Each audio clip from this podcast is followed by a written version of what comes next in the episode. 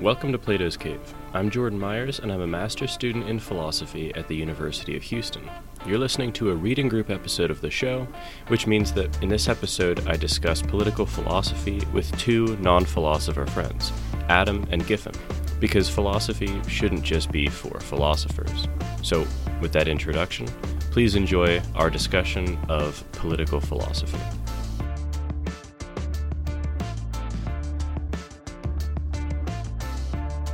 Okay, well, I mean, I'll put my cards on the table. I I liked this paper. well, it's, I mean, it's not even really a paper; it's like a pamphlet. Um, and I should say we're we're discussing um, uh, "Estranged Labor" by Karl Marx, which was a I, if I'm if I have this right, it was actually an unpublished manuscript of his that was later kind of discovered and, and aired and that's why it differs in a lot of ways from the Communist Manifesto, because I think Engels, his kind of writing partner, didn't have a hand or as much of a hand in this.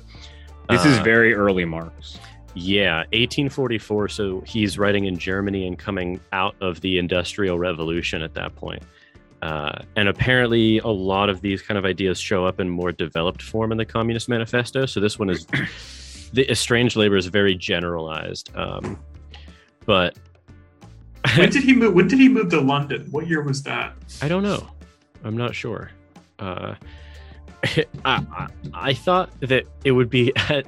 Usually we don't say this kind of stuff. I actually thought it'd be fun because Adam, you and I were talking about this when we decided what to, uh, you know, do next as the paper, and we were both motivated by the concern of, you know, there there are like there are popularizers of these kinds of topics like Jordan B. Peterson, who, yeah, yeah. who, and you and I are annoyed to no end at people who think that they understand either Marx or Marxism, which, you know, I don't even think Marxism is like a huge. I mean, estranged labor is obviously, I can see how it founds the idea, but it seems pretty separable in a lot of ways from it. But you and I have no patience for the type of person who, without reading a word of Marx, will then go on to say, "There's nothing right with Marxism," or you know, whatever. Like, yeah, it, it's like a guy like I actually have like less of an issue with a guy like Peterson talking about Marx if he's mm. claimed to have read Marx. Like, if he's if he in fact has read Marx and then gives his opinion on Marx, that's fine. That's fine. fine. But but the issue is with the fans who mm. listen to Peterson discuss Marx and then think that they themselves understand Marx. It's like just just read the paper. This was 10 pages. 10 pages. It's 10 pages. Read the paper. And it's so, and it's 10 narrowly bordered pages. like yeah. you know what I mean? Yeah. It's you sit down and you can just kind of churn through this, especially if you're not making notes to do a podcast in 45 minutes. Yeah. Yeah. It's like not, I, I don't know. I have a creeping suspicion that Peterson himself hasn't read much of Marx because you'll notice that he never, you know how it's natural. I mean, we always do it when you're critiquing or even discussing someone, you use their language. Yeah, that's true. Good Peterson point. never uses any language of Marx's. That's a really good point because it's it's like you once defining their terminology, you want to use their words yeah. when discussing them. Like we we would never like discuss Strawson, but then not bring up reactive attitudes. How could we? It's like impossible. Like, you, you would assume we hadn't read Strawson. It like no, no. so uh, yeah. Uh, and we'd be making fundamental errors as peterson is wont to do about like it's not even how to critique people but what they even said. I, I mean you know like uh, yeah it's a bit it's a bit ridiculous. Um but that was i mean we and that is to say we might follow this up with the communist manifesto. I guess it depends on the end of the episode but we kind of wanted to know for ourselves okay you know what is marx's idea of estranged labor and what do we think of it? So that's why we're reading this um, and i don't know i mean a lot of this will come up but especially for you and me adam i mean we're in a very strange transition period in our work careers uh, and our work lives right? So I, I i know for me this this is probably the time where I might be most amenable to this paper, uh, mm-hmm. trying to leave a field that I think is deeply estranged and go into one that maybe has in philosophy maybe has the best kind of bulwark against this problem. Um, but we can get into that. Sure. I do okay i guess like before we kind of like hop into this paper what did you guys actually think about it's not just the writing style of this paper mm. but what did you think about marx's ability to actually expand on any of his ideas in this like, paper, do, do it was you, poor. Yeah. Yeah. Because do you think like I don't, I don't know how you felt given as well, but like I felt like he would say things in an axiomatic way. Hmm. But I almost wanted him to kind of like dive deeper in and kind of like defend that statement. But there weren't a lot of like defenses. There were a lot of like axioms of like this is the way things are. And it's and perhaps it's it was taken maybe a little more clearly, like in a scenario in which everyone was already privy to the conditions of that period. And it was hmm. like, okay, well, this is just evidently true. But it's some things, I mean, we'll get into the paper, obviously, but I didn't think things were well substantiated. I don't know. Yeah, no, I I agree with the sentiment. I think the paper um, suffered from you know some sort of issue. I don't know if that's just the fact that it was a you know unpublished manuscript i don't know if it was like the audience was very particular who he's writing to i, I don't know but i agree like it was it was flawed in a couple ways mm. um and also yeah, from 1844 so it's not he wasn't submitting this to mind or something you know? I mean there's no yeah that's true. there's no peer review going into this you kind of have to assume. And we'll also get into this as well and i'm just going to be like once again i'll put my cards on the table. Mm. i didn't understand every part of this paper either. Yes. Like there there were points of it where I I, I did read this paper twice, but there were paragraphs where I felt like I was required to fill in the details yes. of what he meant. And I was able to kind of get an idea of like, okay, this is what he means, but it's actually not clear to me that's what he meant.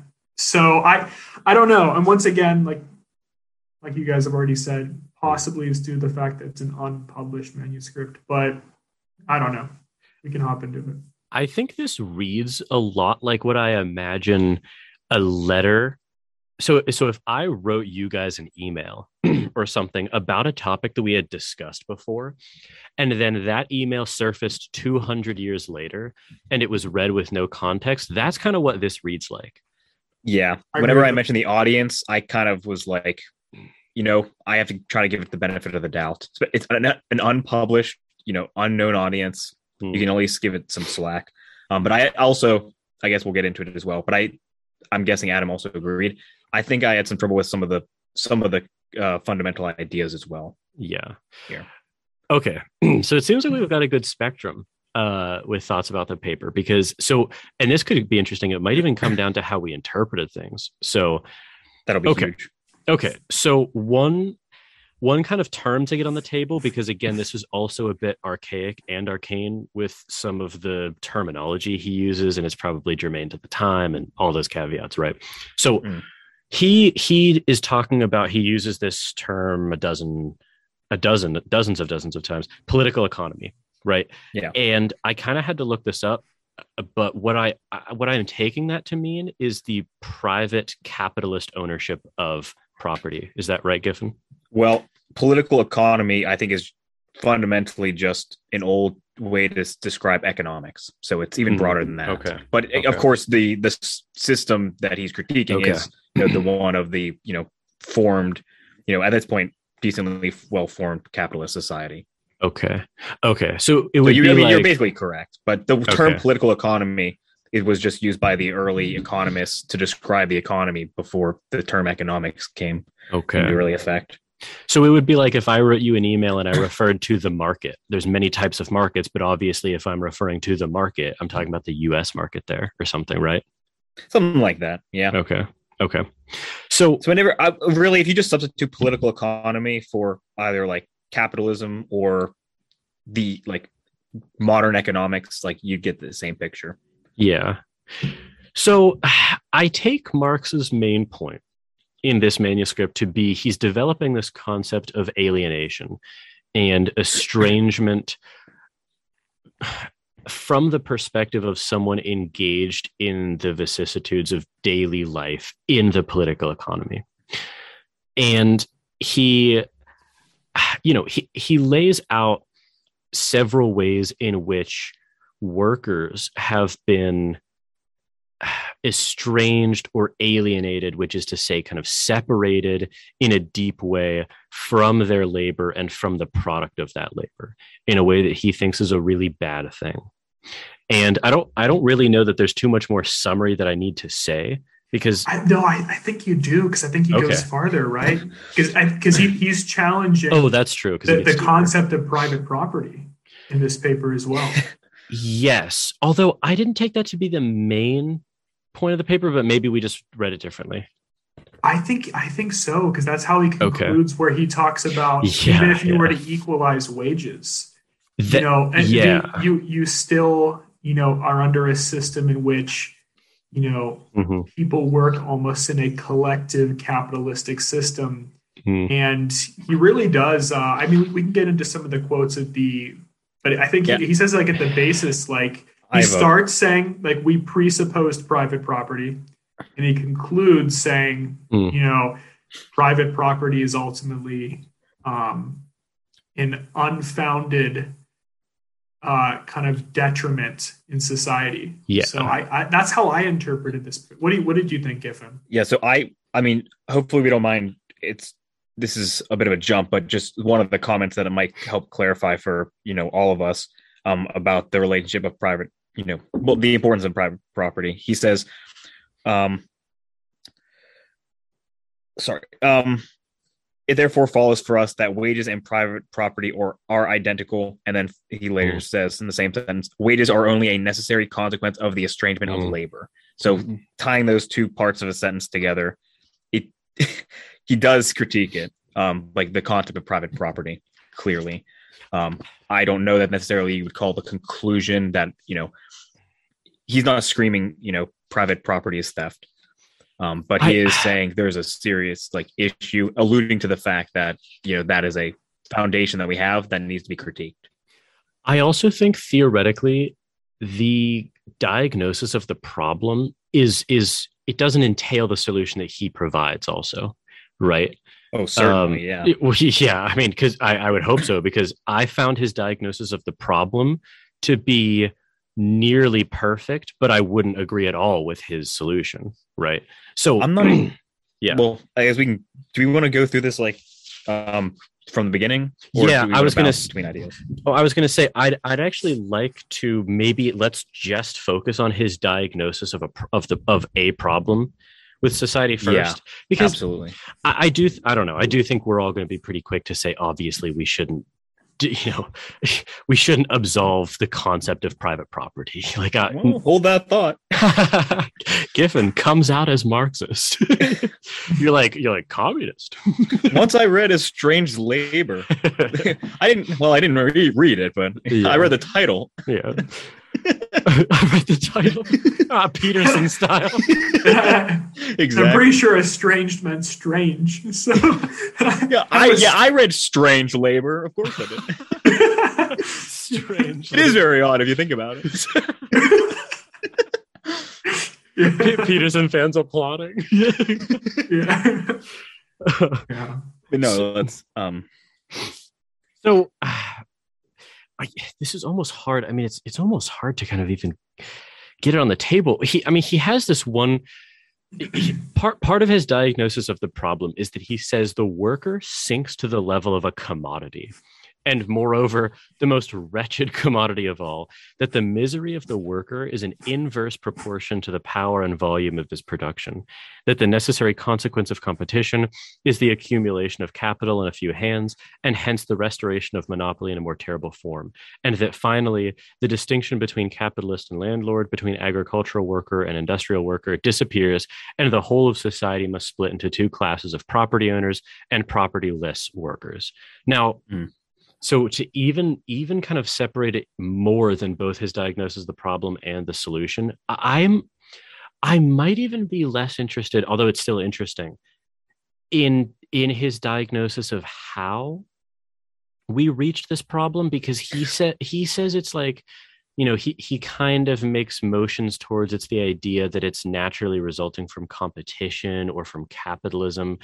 I, I don't even know that that's necessarily the case. Like i i mean i don't disagree with it but i'm just not i don't know that i'm in a position to really be able to dive into that debate. if if we want to dive into like how he got to these conclusions we're going to have to read something other than estranged labor. I Yeah. mean the the whole um historical materialism is like what would need to be reviewed.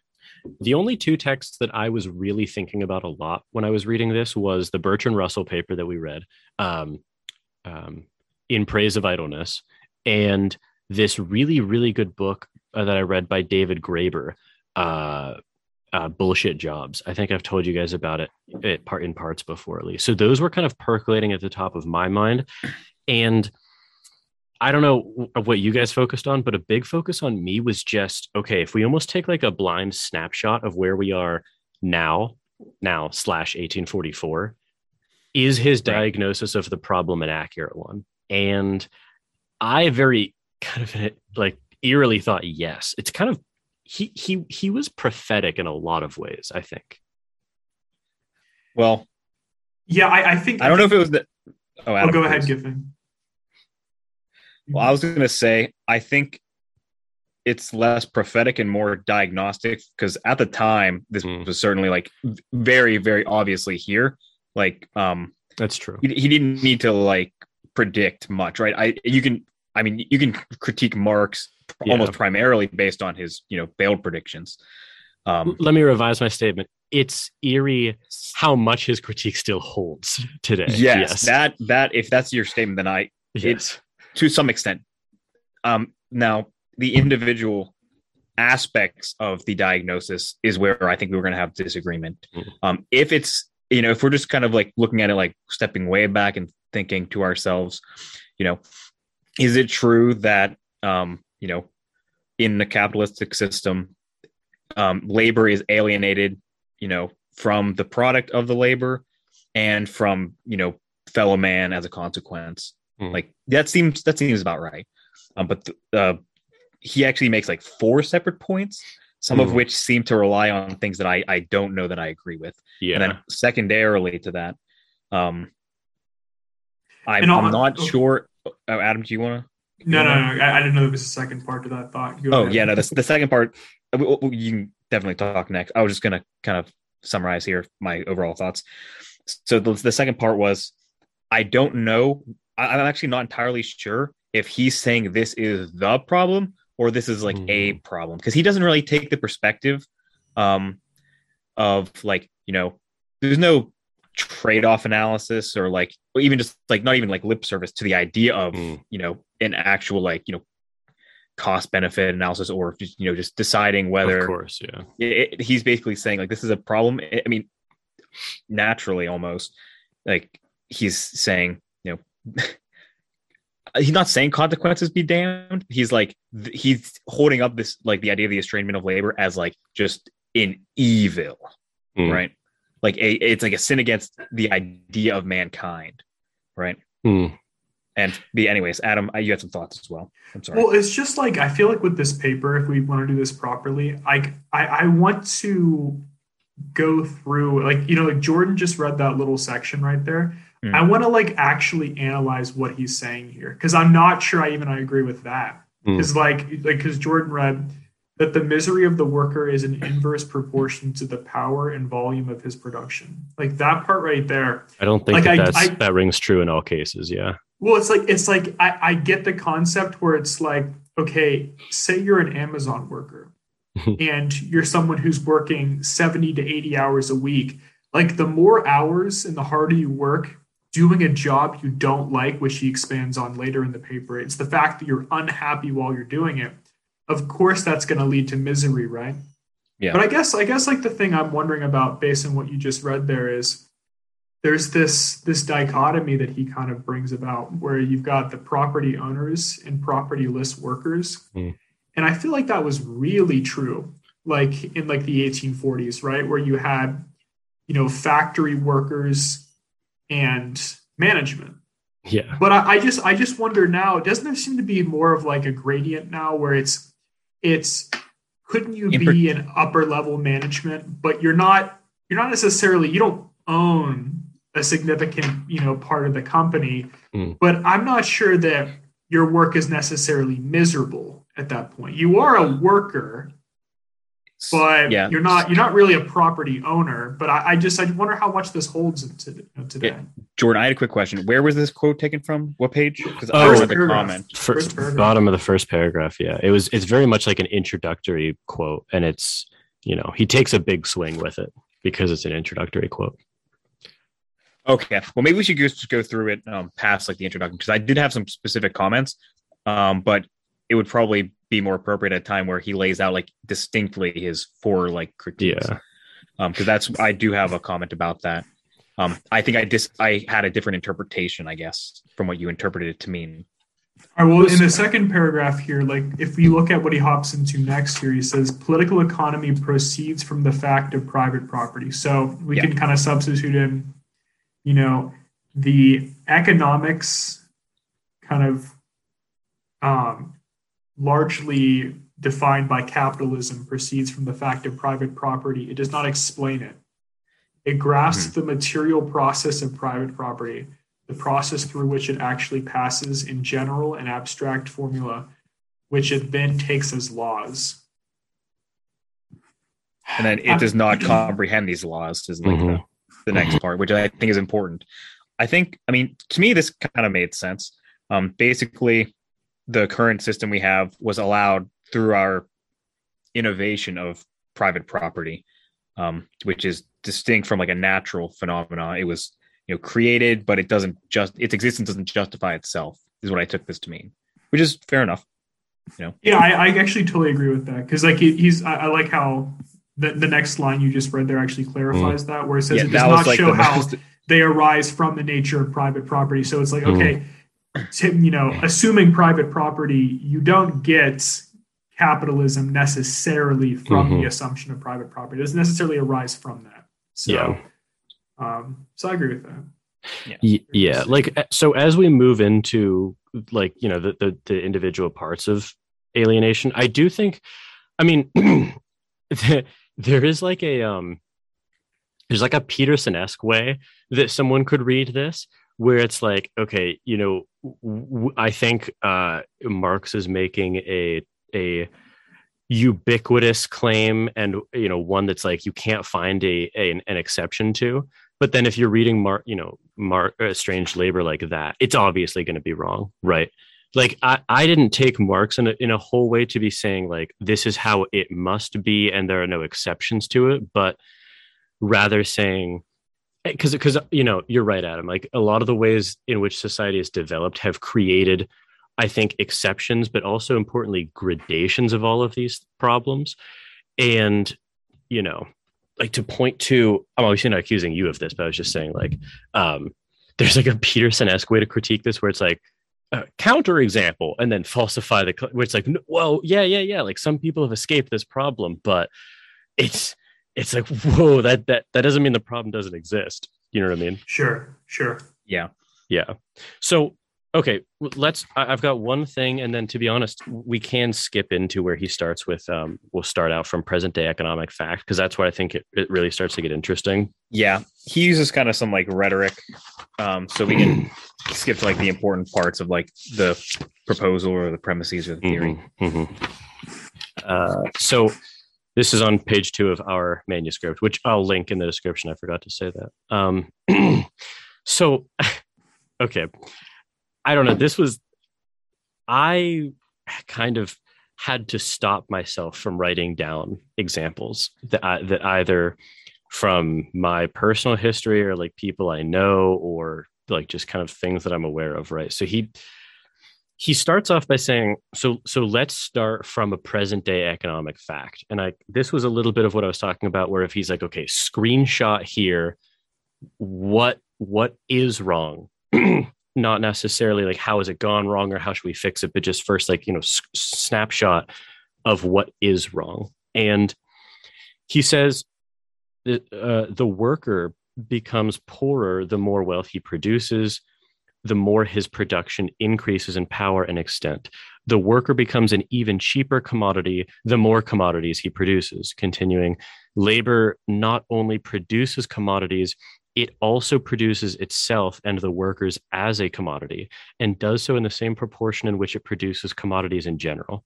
So, this reminded me of the Russell paper uh, where I don't remember his example, but it's like if if a worker invents a better way or he figures out a better way to make bowls, he he is going to make more bowls.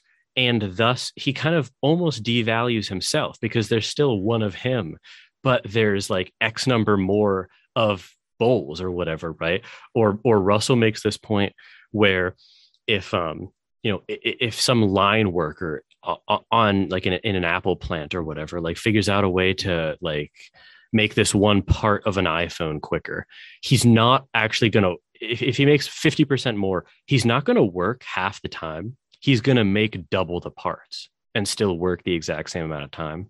So, like the, it, this is, and this leads to the next quote where he says that like the effort or the work, it creates, excuse me, creates the product and it's actually, it's viewed as an input itself. Uh, because, you know, we, we care about the product so it makes the work and thus the worker a mere input. It, they're they're a means to an end, and um, that that is where kind of the basis of estrangement and alienation comes. And and he lays it out in the next paragraph. Or sorry, did I? Someone about to say something?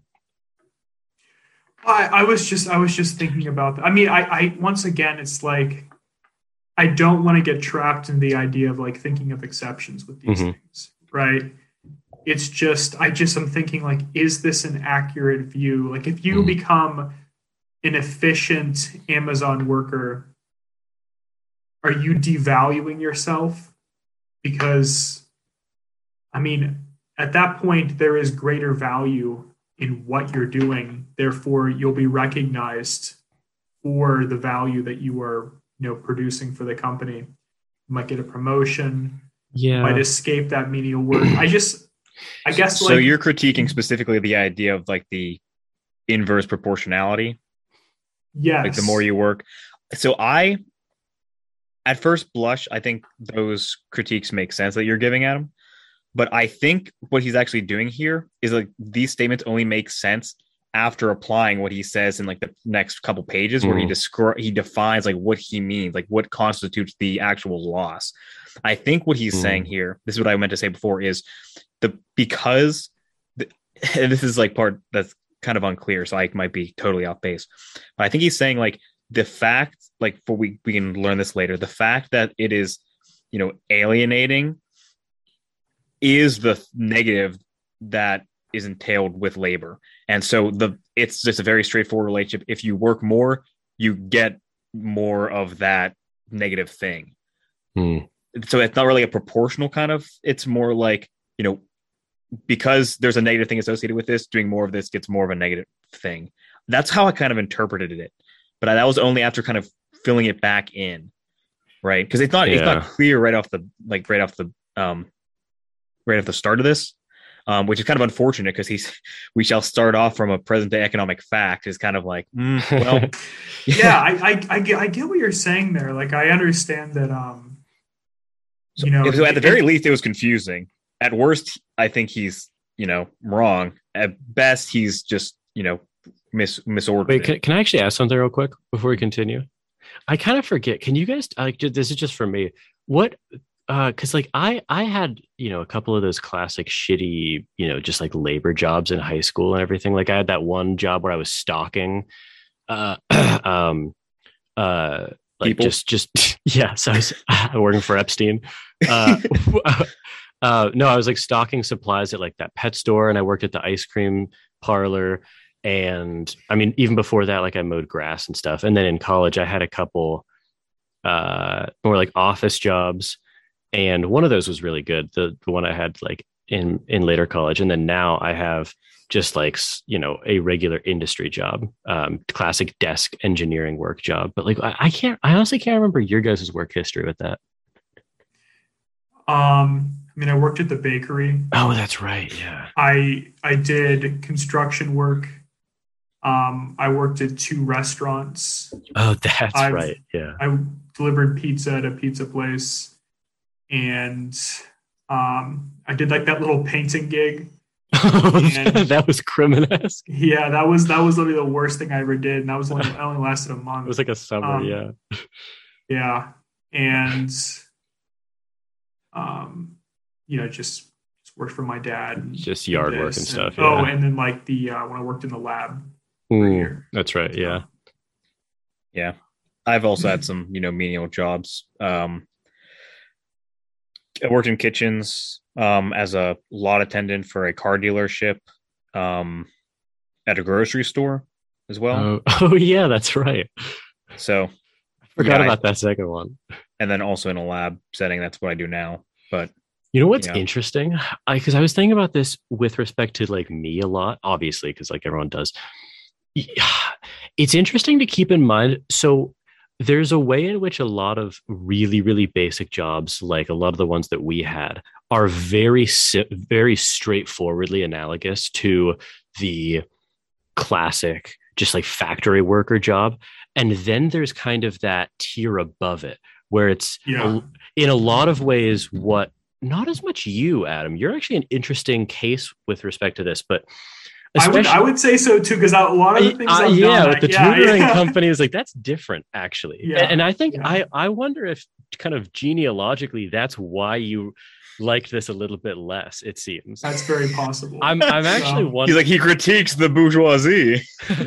well, no, that's I a just not wonder. even like because I'm actually interested. One of the reasons why I was so interested to talk to you guys is like I I feel like I am target number one for this paper, and I suspected that Adam wouldn't be able to re- relate a lot to it because of where you are now.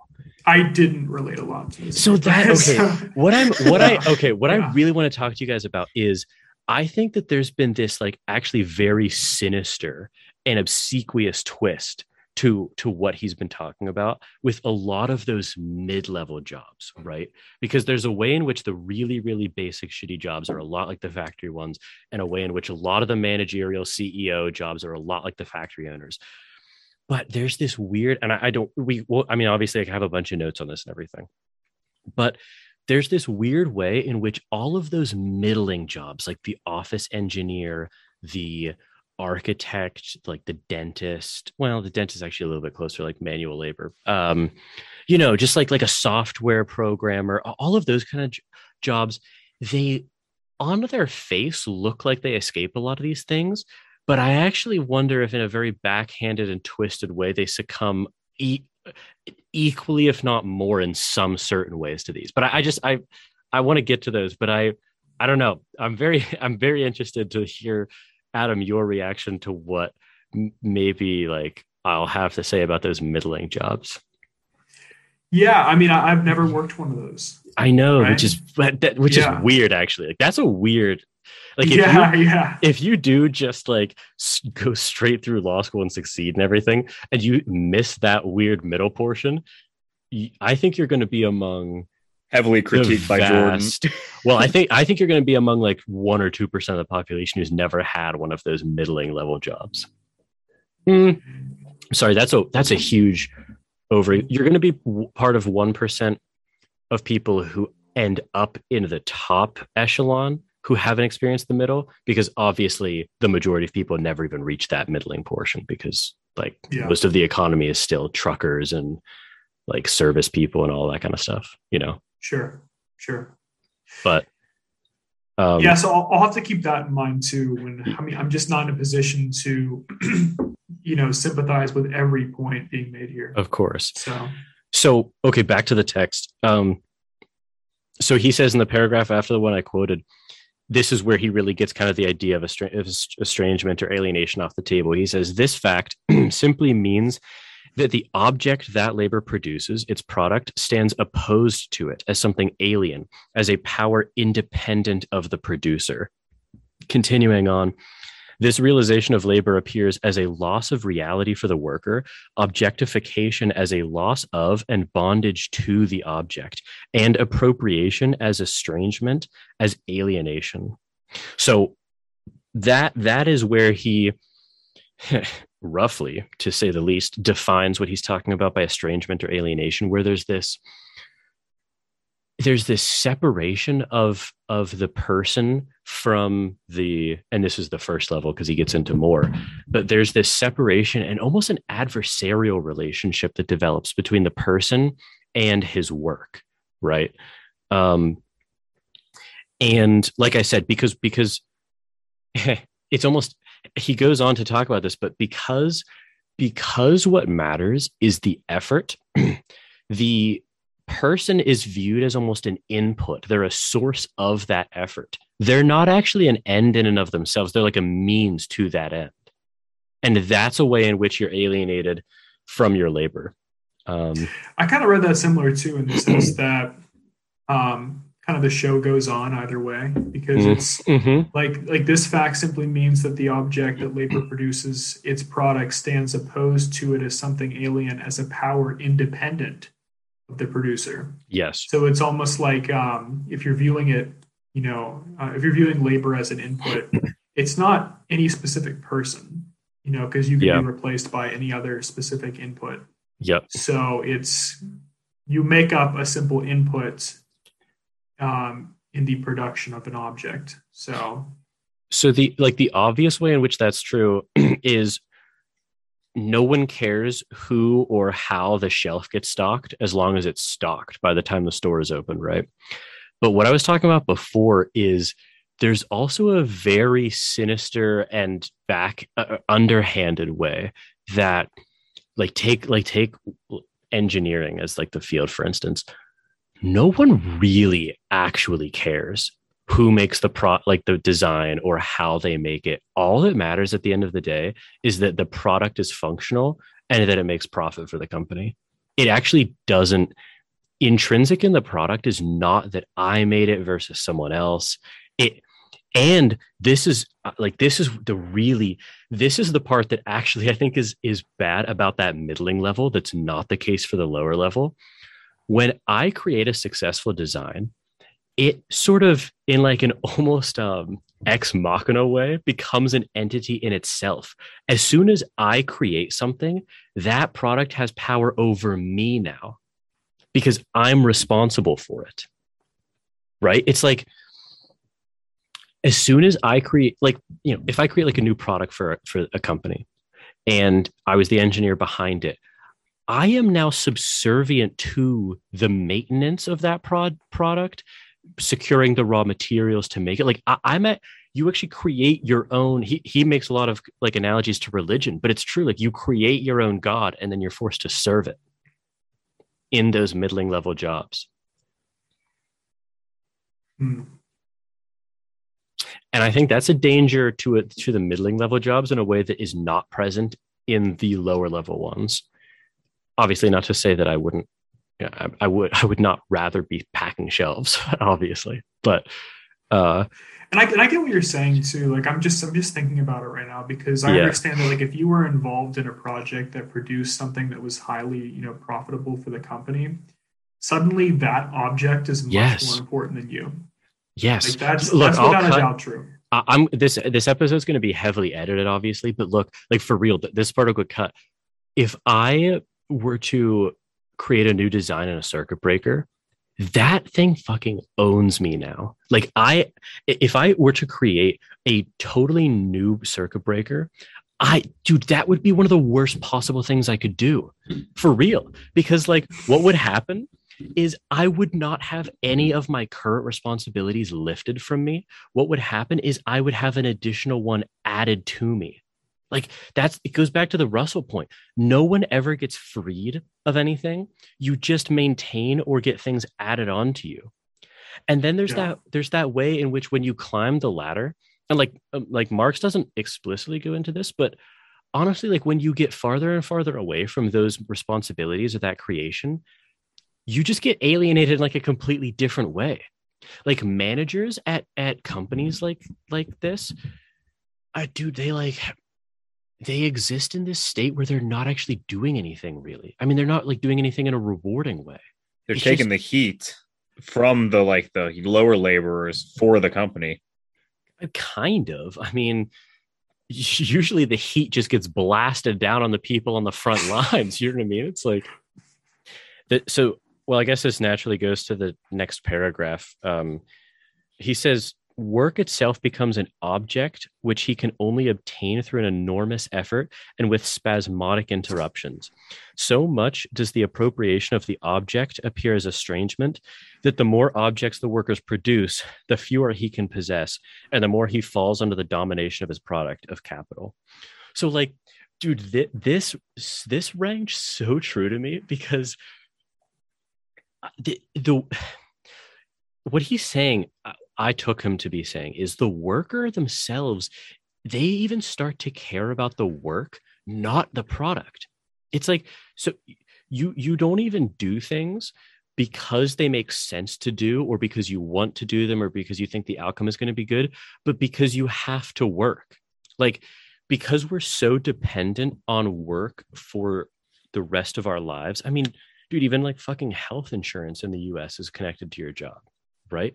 Like you actually start to not care about the reasonableness of the work you just work. So it's like it's a, like it's a further alienation from your from your rational capacities almost. It's like this this doesn't make sense but i have to work. So it's just and and i don't know like anyone who's had an office job can relate to you can't even if if you go and like so many things don't make sense you can't raise all of those things because no one's going to want to fix them. So then it's like, what what do you do in that scenario? Well, you just you have to collect this paycheck, so you just buckle down and work. That yeah, because that's that's kind of the first part because he's about to move to the second one. I don't know if we have any more thoughts about the the first part. Just briefly, like reading through this, um, you know, once and twice, I I kind of understood generically what he was kind of aiming for, but I didn't. Re- it didn't really resonate with me like the kind of specific things he was saying for this part. Hmm. Um, even though I, I feel like I would be a target of this, um, I feel like perhaps. Um, Wait, you don't like, relate like, to any of those things? I mean, it depends. Like in some regard, yeah, but I don't like. It seemed like kind of narrative, like what he was describing here, and it wasn't like stri- strictly tied or entailed by what he had claimed previously. Um, mm-hmm. like yeah, like whenever you were, you know, explain like, do you care a little bit less about the object whenever you're working, like because it, you know it's just for mm-hmm. sustenance? Like, yeah, like I think that's completely natural. But mm-hmm. I'm not sure that's ex- like that's what that's all that he was trying to say in like the paragraphs. No, no, I don't and think I, it was I, either. And I'm not sure I understand it like fully still. Like like the first part of like I understand of that paragraph. Like mm-hmm. so much does the realization of labor appear as loss of reality that the worker loses his reality to the point of dying of starvation. Totally agree. Mm-hmm.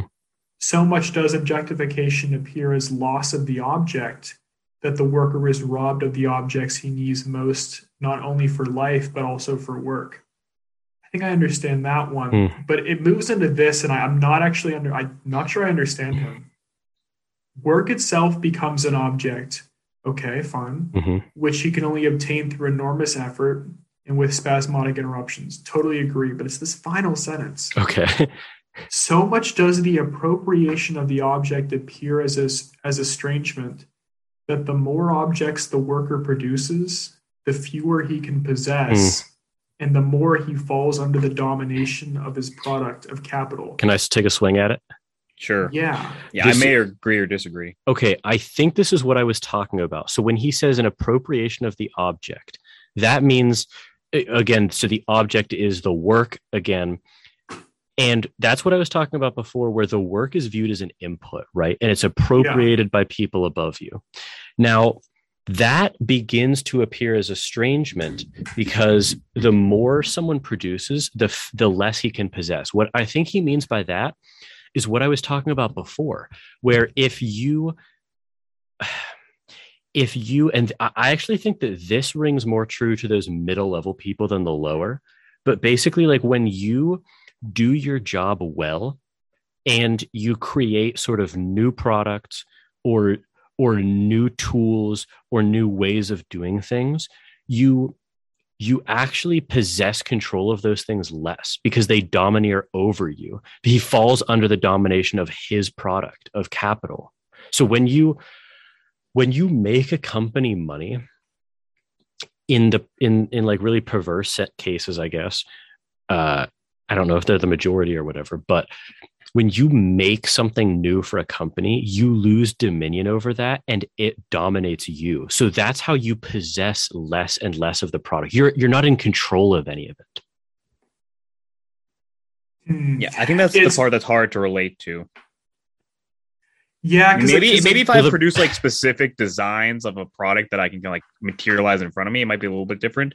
My line of work isn't quite like that. Mhm. Um, but like I don't. Well, it's hard to relate to that sense of falling under the domination of my product. And Adam, you're you're I mean like running a your own tutor company is like a na- is is anathema to all of this. It doesn't it doesn't even because the you're actually Marx talks about this in the Communist Manifesto. You're actually more like a f- you existed in like much more of the feudal state in a good way because like because you're actually you're like a tradesman almost like he he he talks a lot about tr- like tradespeople because you handle every part of of what you're doing. So there's no alienation because you're not sort of outsourcing things. You're not but also importantly and this is we're gonna i think this comes up a lot in the next section but like a huge huge aspect of work is the fact that you don't control a fucking ounce of it. Like i is this in the next part? Because I yeah think- yeah yeah this is like, like next Uh, Jordan, but, like, like, but here's my thing. Though. Here's my Yeah. thing. Everything you're saying makes sense. Mhm. My only question is this: is that what he's I'm- saying Yeah, I'm not. That that's exactly my point. I'm Yeah. not actually sure that what he's saying is what you just said. okay I'm- so I'm- okay So I and, and that's not because I disagree with you. It's just that I read that sentence, I hear your spiel, and I'm saying, yeah, I think that makes sense. checks out but but, I, but then I read it saying? again, and I'm like, I'm actually not sure that's what he's saying. Like I, I'm. okay what wait It doesn't just map for, on for, like for my edification what else could he be saying there because i i can only read it through my lens you know what i mean I mean, so that the more objects the worker produces, the fewer can he possess. I I just wasn't sure if that's with respect to say he is now putting greater hours into his work and like he later expands on this that the Mhm. more one puts into your work the less of he is himself right yeah like so but so he's unable to have kind of dominion over um you know things outside the sphere of work if he puts more of himself into his work Mm. So then he falls under the domination of his work at that point of the product of capital. So i'm not sure if this is like kind of a juxtaposition with respect to the more he puts himself into his work the less he has outside of it. Versus like within the work itself you're describing a situation that you know um you develop this new whatever Mhm. circuit breaker or whatever. Yeah. And then that suddenly becomes in a sense it, you can almost like I, I can almost like imagine like at your work like what if like your other tasks dropped off and suddenly that was your sole priority and you never get to work yourself out of stuff. You never do. Yeah. Exactly. So i i can see your point there. I'm just like i'm just not sure exactly what he's talking about here Like, I actually wait just to, I actually liked your other interpretation though. Like I kind of I think it's I think it's also true, right? okay i, I just the life being kind of consumed Yeah, a- outside and, of work. and that Yeah. comes up in the next section a lot. I think.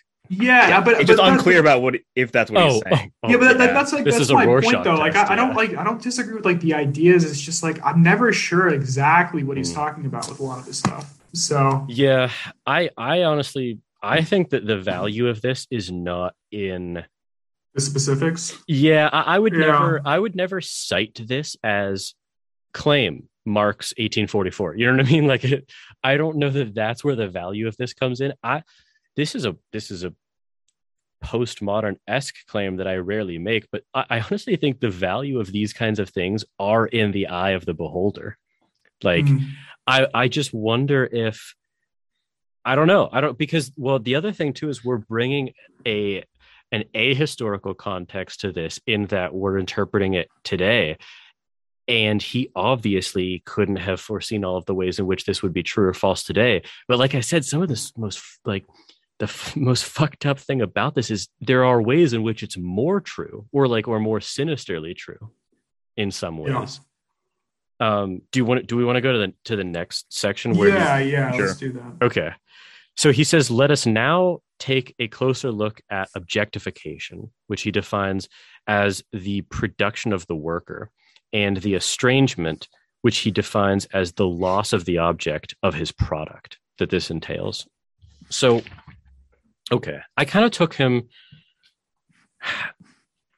Maybe what I'll do is I'll read two paragraphs and I'll say what I thought they meant, and then and then we can. I, I want to hear you guys' interpretation. So these are the second and third, or uh, um, or third and fourth paragraphs, if you count that snippet of the first on page three. Um, so he says, the more the worker appropriates the external world, sensuous nature, through his labor, the more he deprives himself of the means of life in two respects. Firstly, the sensuous external world becomes less and less an object belonging to his, his labor, a means of life of his labor. And secondly, it becomes less and less a means of life in the immediate sense, a means for the physical subsistence of the worker. So I took the first part to be kind of saying that you you don't work with sort of you don't work with the world as a whole. You this is through this is the problem with specialization. You focus on smaller and smaller and smaller parts. And this is what i was talking about. Like you can't understand this adam in your current position because the like the best thing about your like the tutoring gig is you own all of it.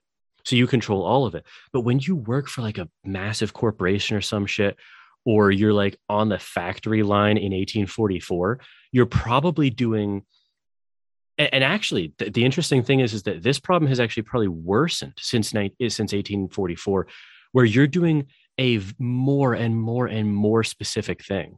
Like I would be willing to bet that most people on any given production line, 99% of people on any given production line do not know how their part works with respect to the entire vehicle, with the entire phone, with the entire any like all they know is their one part and where it fits in. And that's it. And so you're like carving nature up into just tinier and tinier pieces. And I took the second part to be saying, uh, the problem is is that you're not actually engaging in the production of your own i mean th- this comes up more in the manifesto i think but, but you're not you're not actually engaging in the production of your own things your own food your own shelter your own resources.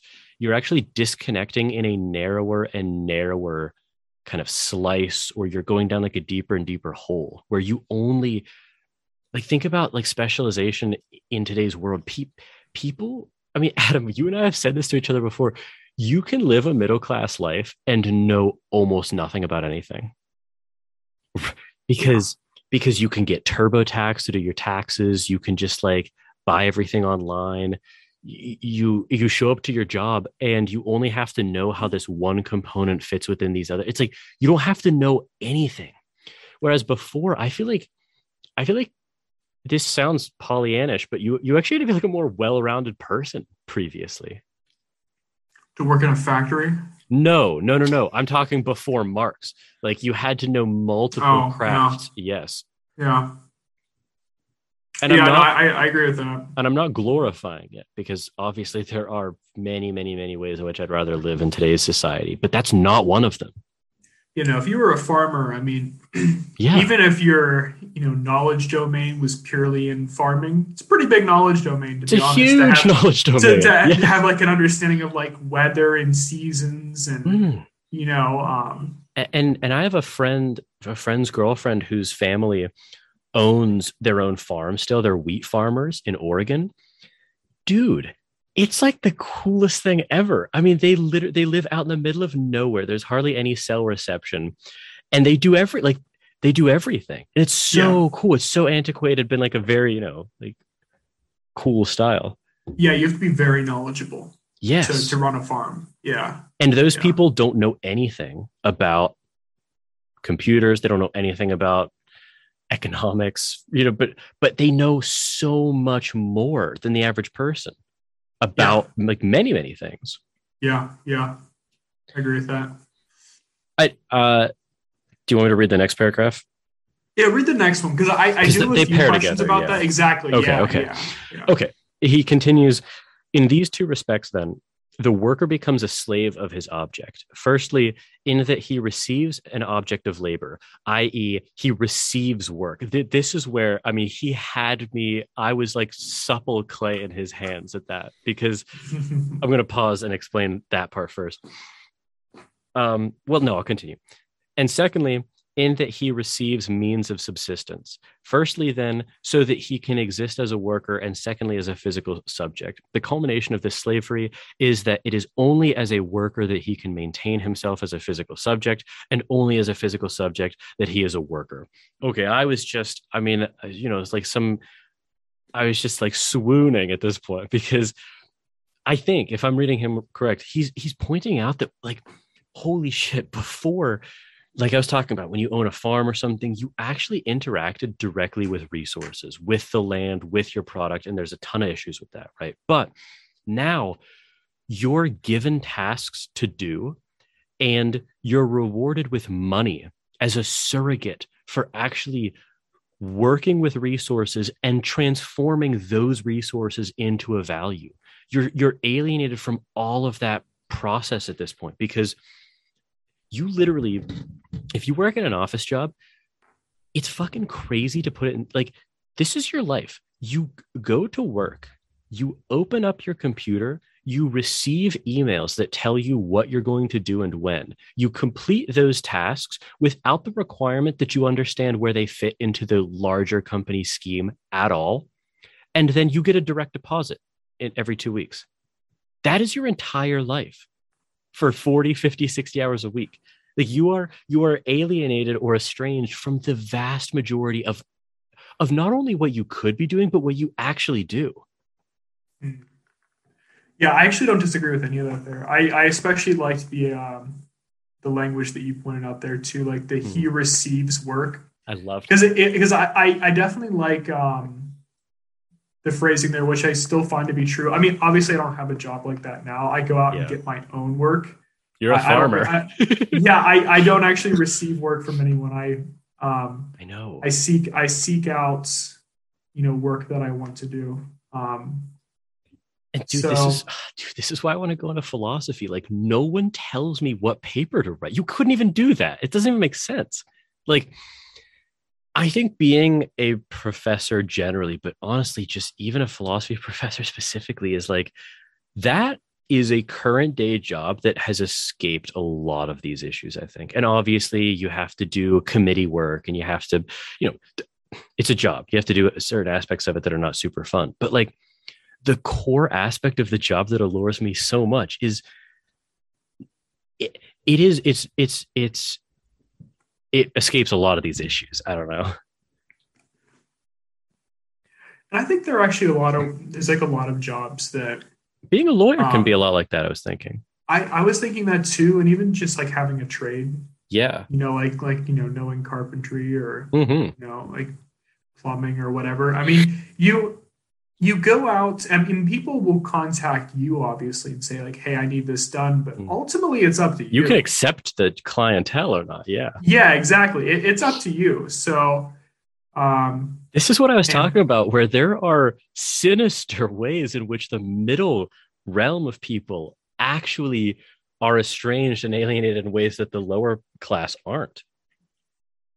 Yeah I, it, it's like um there is an out to like these these horrible situations like because people always kind of define it as like okay well you're either you know working for someone or you die. It's like well you can in fact work on your own if you have something marketable. Yes. Um you know Giffen, what do you think about this here i don't know. So when i first read like the paragraph we're talking about like in these two respects um like i you know, I generally think I agree. Um, but I mean, the caveat to this is like, it's like, yeah, like it's while you're doing, like while you're working, is true that like only as a worker can he um, maintain himself as a physical subject, and only as a physical subject that he is a worker. Um, but it doesn't necessarily destroy the prospect of him, you know, being a worker in the right way, right? Just not during time when he's work, you know, employed. Well, that that's the jab that he sets up for the overhand right that's coming next. But like, uh, you know, even, um, I mean, but but you you I don't think you're not saying you disagree that the vast. I think that this statement is undoubtedly true. The vast majority of jobs succumb gravely to that issue that he's pointing out. Uh, specifically, that one receives work and then receives means of subsistence instead of actually having any true interaction with the product? Uh, it depends on like the interaction part, but I mean, generally, yeah, I agree. I mean, it's it's clear that it's it's a system where you know labor is you know the input and then the output is you know money, which is you can be used for it needs to be used for sub uh, subsistence. I mean, yeah, like I don't disagree with like what you're saying. It's just another fact of like I just am reading through this and I'm not 100% sure if that's what is being said by Marx or meant by Marx. Um, if it's all you're saying is like, yeah, it, it becomes, you know, drudgery, like, and the, the alienation is, you know, is clear. Um, but I just don't see it as, I mean, he treats it like the alienation part as like this, a grave sin. And I think it has negative consequences. Um, but I don't know. I feel like I'm at least th- thus far in the paper. It's just like hasn't hit yet, you know? I think, I think I think I agreed more with the second paragraph that Jordan read, and I understood the first less. I wouldn't say I disagreed, but I understood it less. Like, I think that's. Fair. I mean, I, I okay, maybe this should be off the air, but uh, I've killed a man of, recently. no, I mean, I mean, this is kind of embarrassing. I'm, I was ninety nine point nine nine percent sure coming into this paper, I understand what the word appropriate means. Uh, but but could we define that? That means to kind of uh, to like you know appropriate a culture or to, means to kind of like take as one's own, right? Yeah. So the more the worker takes the external world as one's own. Wait, wait, where are you saying that? Yeah, where's it, it, it's in the previous paragraph the more the worker appropriates the external world. Okay, yeah. Oh, be, okay. I, I, I guess yeah, I just like yeah. don't understand this as much. Like, I, I mean, uh, so like the more he takes the external world as his own. this is maybe like the previous two sentences. I think I got this because Marx uses appropriates. He he uses it in two different ways, and he doesn't specify. I think uh, I could be way off on this because this is this is a really narrow point where he's saying like the worker is sort of instead of appropriate it's like the, the worker is sort of a parasite on the external world like we're ch- we're churning it up into things right? And there's two ways that you can do that. Like there's the way of the farmer which is you're actually manipulating this is what we are talking about like the knowledge base right?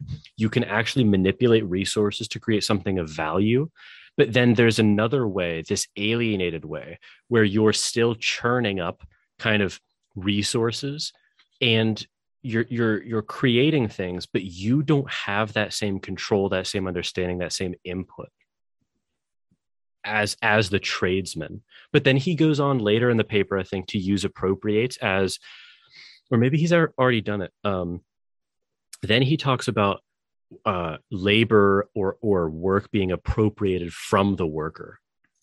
So he uses it in two different ways in the paper and he doesn't really make that clear does does that clarify at all or, or, am i like do i think I, do i seem well i think it I'm makes just, sense this paragraph still remains a little confusing to me yeah your your explanations are always like okay I, I I never disagree with what you're saying. I'm always just wondering, like, is that what he's saying? Yeah. Because, like, I, I'm I do not know. Reading, I'm just reading this because, firstly, because I'm wondering how broad this term "external world" is here. Where it's yeah, like, okay, yeah. is the external world just kind of the world as interpreted by your senses based on the sensuous nature comment there, or it's mm. like, okay, so therefore the external world as you perceive becomes less and less an object belonging to your labor because you are less and less capable of manipulating the world. Um, mm. Yeah, it's. I I, like think he's definitely too. referring. I He's referring to the material world here, based on Yeah. like two paragraphs back, where it is the material in which his labor realizes itself, um, and then you know he says, says sensuous nature. To me, he's basically describing. I mean, what I took it as is, you know, because through this system, he loses, you know, the object of his labor through his um through the labor which requires like materials Mhm. right the external world you kind of lose that as well it's kind of like a it's, it's almost another point of perspective You have to have a Right. Marxist reading of Marx. that I don't think I don't defined think. I, I I don't think I understood any of that. I I mean like I just yeah I I feel like I think it's describing the relationship between the material world and yourself and how it's changed whenever you don't have access to the object of the labor. So it's not the object, it's not just the object that you lose, it's like the relationship with the entire world because of the materials required. That's how I Do you- read it. Do you think? Do you think this? Do, do you think this is it, or is this getting at a separate point? So the second and third, fourth, fifth lines, those bulleted lines. The, Mhm. the second line, he says, the more value he creates, talking about the worker, the more worthless he becomes. And the fifth line is the more powerful the work, the more powerless the worker. yeah if he if the value of his work in that case is very high, he is almost like kind of held bondage He's like less free. Yeah.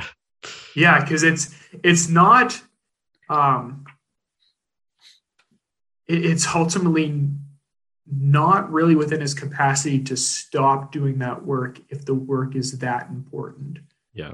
So and I guess we can go we, we can go over some of like these little bullet points here, but I, I don't know how much I even thought we could just uh, move Yeah, on to the next them. section. Yeah. They're either synonymous or completely rhetorical. I, well, I, I definitely okay, but here here's one I liked though. Let me go over one Okay. I, I liked the Okay. very least. I liked the one. The more civilized his object, the more barbarous the worker. It- it- I mean, think about how good that one is, right? I mean, that's so good. No, enlighten me because I actually don't understand that at all. well, I think let, let's talk about Marx's period for a second, right? Sure. Think think about in the mid 1800s. Imagine they were just producing some of like those earliest, almost like animatronic dolls. You know how like some of like those there were those um almost like robotic dolls that kind of shocked people in that in the mid 1800s. Sure. That some of like you know the it was kind of the burgeoning technology of the period Yeah. but but think of like what an interesting and you know technologically you know profound thing being produced and then kind of juxtapose that to the people just like working in the factories you know losing fingers and just working long hours of the day to produce. Covered in produce soot. yeah yeah, Yeah. to- no, I so- I don't so, like, disagree with that. but but al- but almost like uh but what what if you uh i- i- isn't that juxtaposition more barbarous than if they were just producing say toilet paper Yes, I I love that I, point. I don't know there there's like a certain um i mean like what if we like went to like the logical extreme Well, the were just- worker is barbarous in this case. Yeah so it so isn't there something like a little more barbarous about um like the mining done in Africa for like the precious minerals for our Yes. iPhones as opposed to maybe like the mining the way you put involved as opposed to like the mining involved for uh you know say like just you know chairs in the area right it's like okay we, we need to like you know mine for specific minerals for you know the simple chairs. The difference stone there is chairs. disturbing. Yes. The, there is something disturbing about the end product and the work involved and the juxtaposition there do you get what i mean Kind of. I No. don't. I mean, I, I always get what you guys mean. I just don't. I don't know if that's what he's saying. Like Oh, it just okay. it just seems like so vague. Like it to me, it's it's like a perspective. Like he's not really saying much of substance in these claims. I mean, it, it kind of you can make make it map on to like an observation of yours, but I just like you know I, I always have to like assume he means what is was like most pleasing to like thought that came to my mind. You know, that's kind of like how this entire paper goes. To be honest.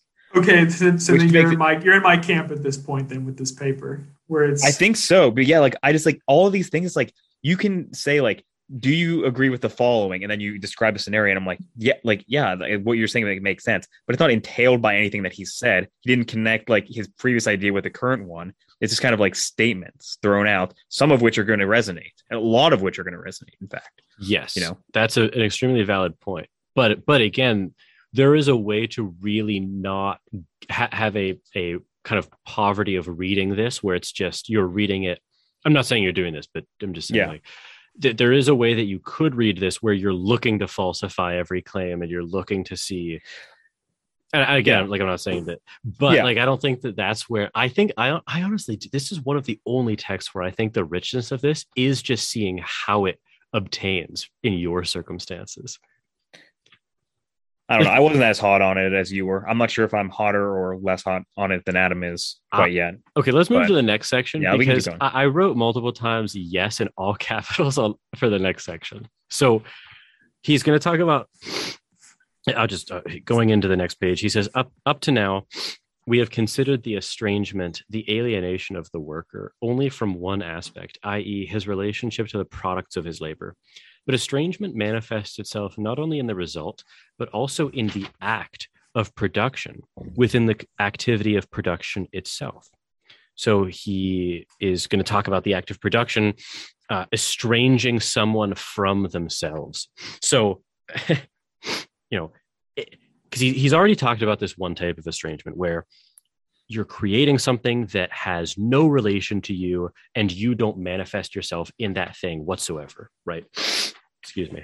And and we already talked about how, you know, none of you shows up in the product for most people, right? But this is going to get, he's actually going to get very, very much deeper here. He's pointing to the fact that you trim yourself down in the modern world to become this simplistic version of you that is, it, it itself is a tool. So, okay, he asks at the beginning of the next section, what constitutes the alienation of labor?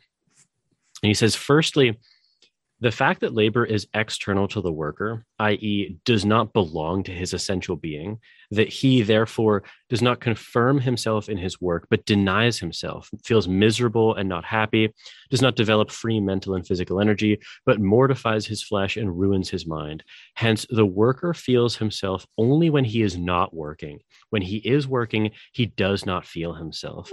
It, its alien character is clearly demonstrated by the fact that as soon as no physical or other compulsion exists, it is shunned like the plague. I I had yes in all capitals here and harkening back to Bertrand Russell. I mean,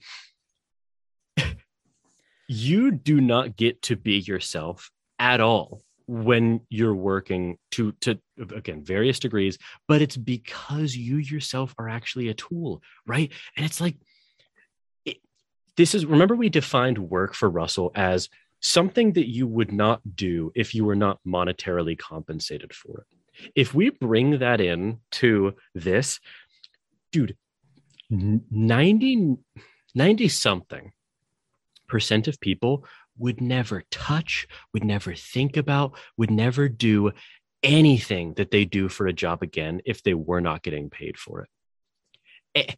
And that, like, that is that's pretty fucked up.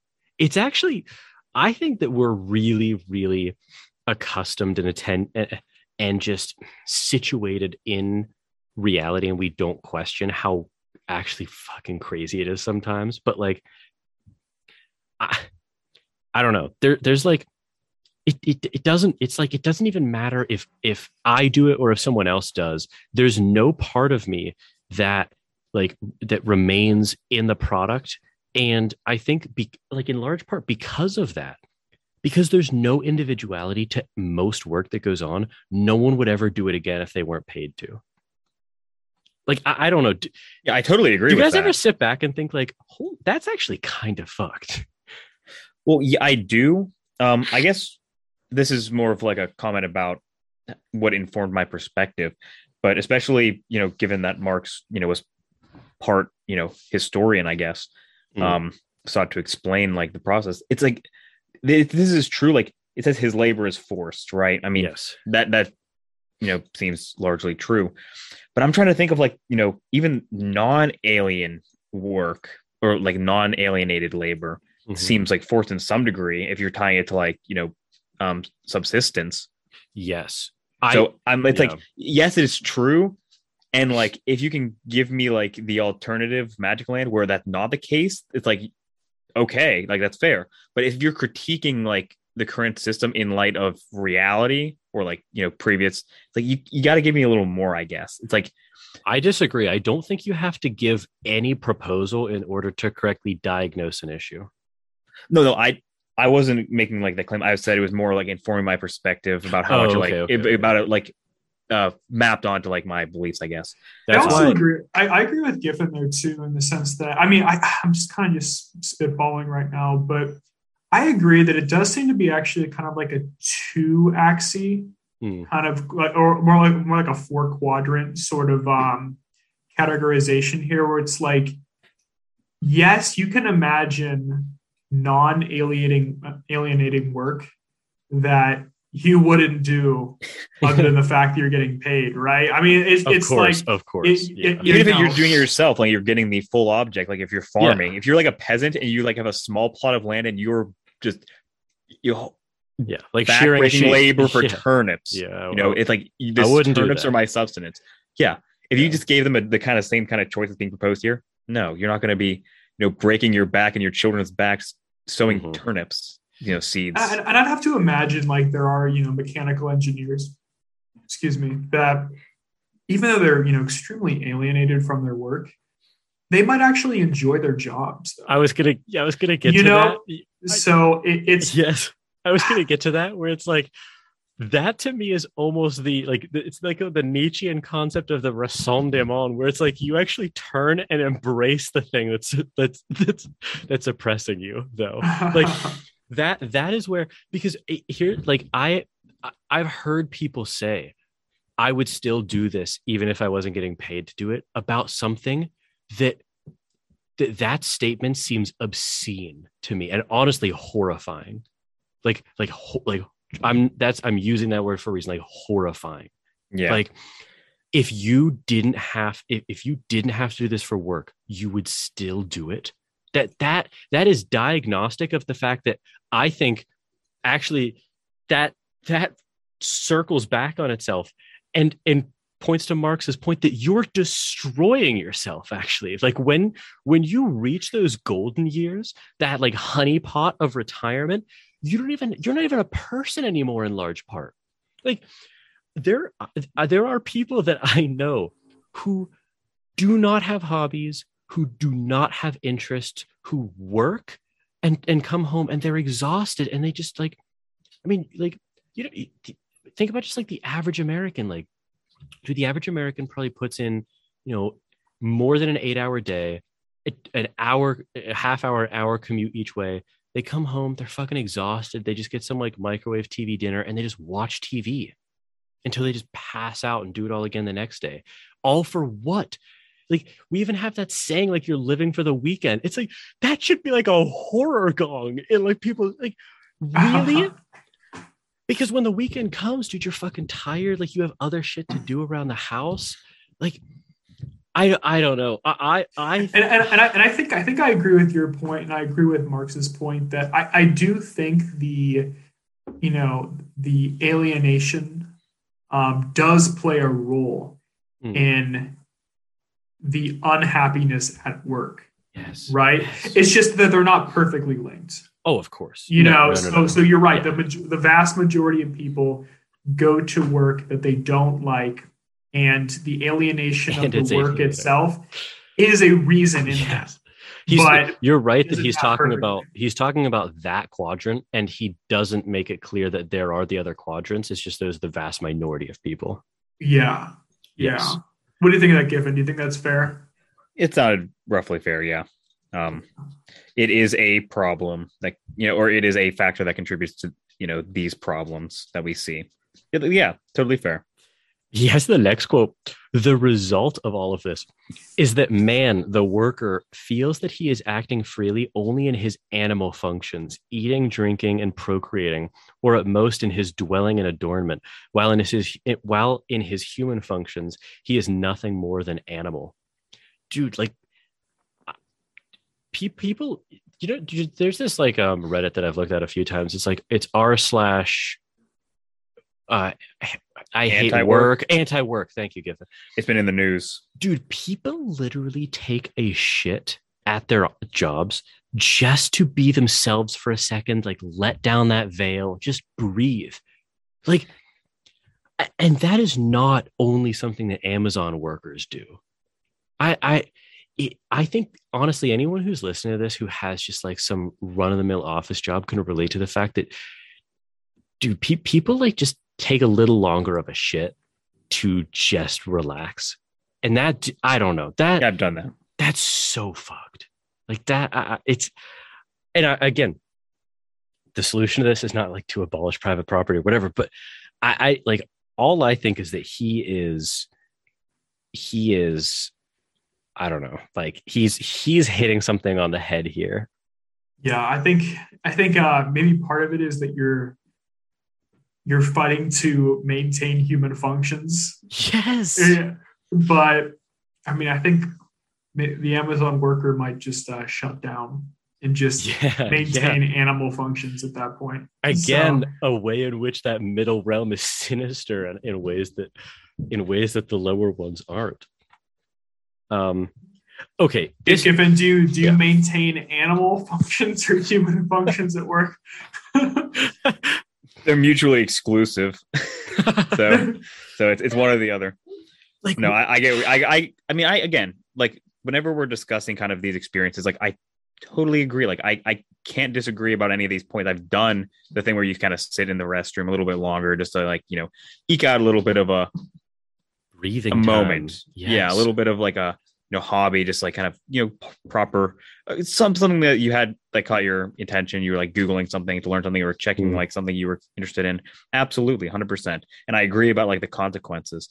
But i think that's kind of like where his scope was successful and that's kind of like only where i thought it was successful in this paper is like it is easy especially if you're kind of in like the category of the audience um to map on some experience of something he says, but it's the, it's this the series of things he says and their connections that aren't like a hundred percent there with me. Yeah, yeah. I mean, yeah, that's yeah. that is very clear. Um, I don't know. I, I, I, I, I think th- there's even there's even like a f- colloquial phrase like like there's like the you at work and the you at home, or it's like, dude, that I I think it is deeply disturbing how unreflective people are about that standard. Like that you literally trim down who you are to get the job, to maintain the job. It's like, what is all this for? For like those fleeting moments at, after you've come home, you've done the laundry, like they're just, you know, necessities of life you have to do. Like that panicked moment where you realize you have an hour and 45 minutes left before bed, but you're exhausted to fit in life. It's like, dude, Jesus Christ. I mean, like, I I don't know that it's I, am disturbed at the lack of disturbment or the the level to which people are disturbed about that. Yeah, like That's that fair. that really I mean, dude, I I don't know. Like I again, I don't know what the answer is, but like, and, and you know what I think this is also Marx doesn't talk about this at all, but I think there's another way in which people are alienated from their rational faculties or their reflective selves, where it's actually too painful for most people to realize or think about or or accept that that is their reality, and so people just kind of shut down considerations of that because it's it's too hard to change jobs or to actually find a fulfilling career. Because I don't know, like Adam, you know, I've talked about this a thousand times, but like imagine just someone we, we know people like this. You come out of college you get your first job you just you just start getting those like interesting corners of yourself shaved off a little bit. And it's not that anyone is actually shaving them off but it's the fact that you don't use them. They're like a muscle. If you don't use that muscle it atrophies. And people don't use sides of themselves in an office job or when they're loading trucks or driving trucks or whatever right? And there's there's the idea that that muscle can survive until retirement, only being exercised in fleeting moments on the weekends, no, it's wrong. It doesn't work. Like, yeah, no I know. yeah, I know. I know. Yeah. Dude, this is like this honestly like this this like it rung too true, but in a, a, little bit of a cathartic way. I mean, given the hope that I will get accepted to a PhD program, like tonight on all fronts. would, oh, oh, dude, I I would be at like the depths of despair, given like especially the recency of reading this. But like, okay, yeah. do, do we want to? I had less thoughts about the next section, honestly. The the estrangement from species or, or species estrangement. Species being this was I had to Google I, this and then I had to re-Google it. I had to do a lot more interpretation on this. yeah, and honestly, I'm saying something because I've already done a fair bit. Yeah, I. Oh, okay, there's a very charitable reading which I have already shown I am want to do, where I think that he's making an interesting point here, and and honestly, uh, it connects with me a little bit less than the previous points, but again, that could just be because of my particularity or particulars, right? Um, I, he does. He says uh, it's going to be hard to actually quote from a lot of this, but he, says that man lives from nature, i.e., nature in his body, and he must maintain a continuing dialogue with it if he is not to die. So uh, honestly, this kind of made me think of Brian, because um, I think Brian would be very amenable to this. Like, I was kind of trying to channel Brian, and I think he would say something like, "Okay, look, like he, he would point out the fact that okay just consider that the vast majority of people are vitamin C deficient from lack of sun exposure or something, right? Like he would point out the fact that people never go outside, people never play pickup sports after they graduate college. You never go hiking or go camping, and when you do, it's like very artificial, right? People like go to the beach, but they'll stay in a hotel, like they'll just sit on the sand with their eyes closed or like in a, you know, with like tanning lotion on. Like everything is very artificial and alienated from who we are as creatures, right? I, I think Brian would say, like, okay, look, like you got to remember, you're still an animal, right? Like you, you don't even have a body. You are a body, like, like, eh. and you know, going on to page six, I, I almost think he's kind of making Marx is an Aristotelian function point here, where it's like we're we're kind of as the types of creatures we are, we are naturally this thinking thing, this creative thing, or, or thing could be substitute for species there, right? And he's already talked about a lot of the ways in which alienation happens in those respects. But we're also we're not we're those things. But remember, like he said, we're also animals, right? Like we literally are animals, and um, I don't know. I mean, you you you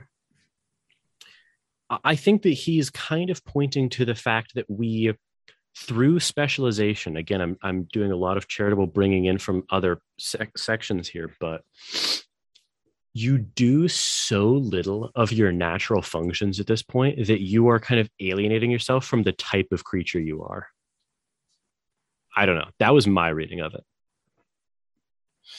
Yeah, I mean, I that was part of it that was definitely part of it. That was like the first half of it. Yes. You, I stopped so, off at the middle of page six. Yeah. Because that I wanted to get that part on the table. I mean, that that seems like a fairly parsimonious reading of of what he was saying. Yeah, for the most part. I mean, it, it was also just kind of talking about just you know, like what what differentiates us from, from yes. mere animals as well. And yes. um we kind of betray those things like our our creativity and our ability to produce mm. is um, pretty much hindered. It's like I think that I, I don't know exactly where he says this, but he said like um, you know only are we truly producing in a human way when we're not you know working at one of these jobs, right? So yeah, I have like, a quote. I, I really liked that point. It's like, oh, that that is kind of when you're the whole you in a way. Not to be like essentialist about it, but yeah, go ahead, Giffen. I was going to say this is the bottom page five. This was a quote that I underlined. Um, basically, he was using the comparison of like a, a bee building like a nest. Mm. It says like they produce only uh, their Im- own immediate needs or those of their young. They produce only when immediate physical need compels them to do so. And then this is the important part. While man produces even when he is free from physical need and truly produces only in freedom from such need. Mm. Right. And Yeah. like that seems like pretty fair. I think the, Yeah. like the part that is kind of like difficult and it kind of invades the mind immediately whenever you're reading this is like it's very hard to imagine a world we- like in true freedom from that kind of need right I, I wonder if it is that hard actually. I mean, like, what? What? i mean to me But- that's not, it's like sounds almost inconceivable It's it's no, well, it's maybe are you saying like inconceivable like at the societal level where everybody Yeah, well, that's- that. Oh, okay, well, that's okay, okay, okay. Sure. yeah. Yeah.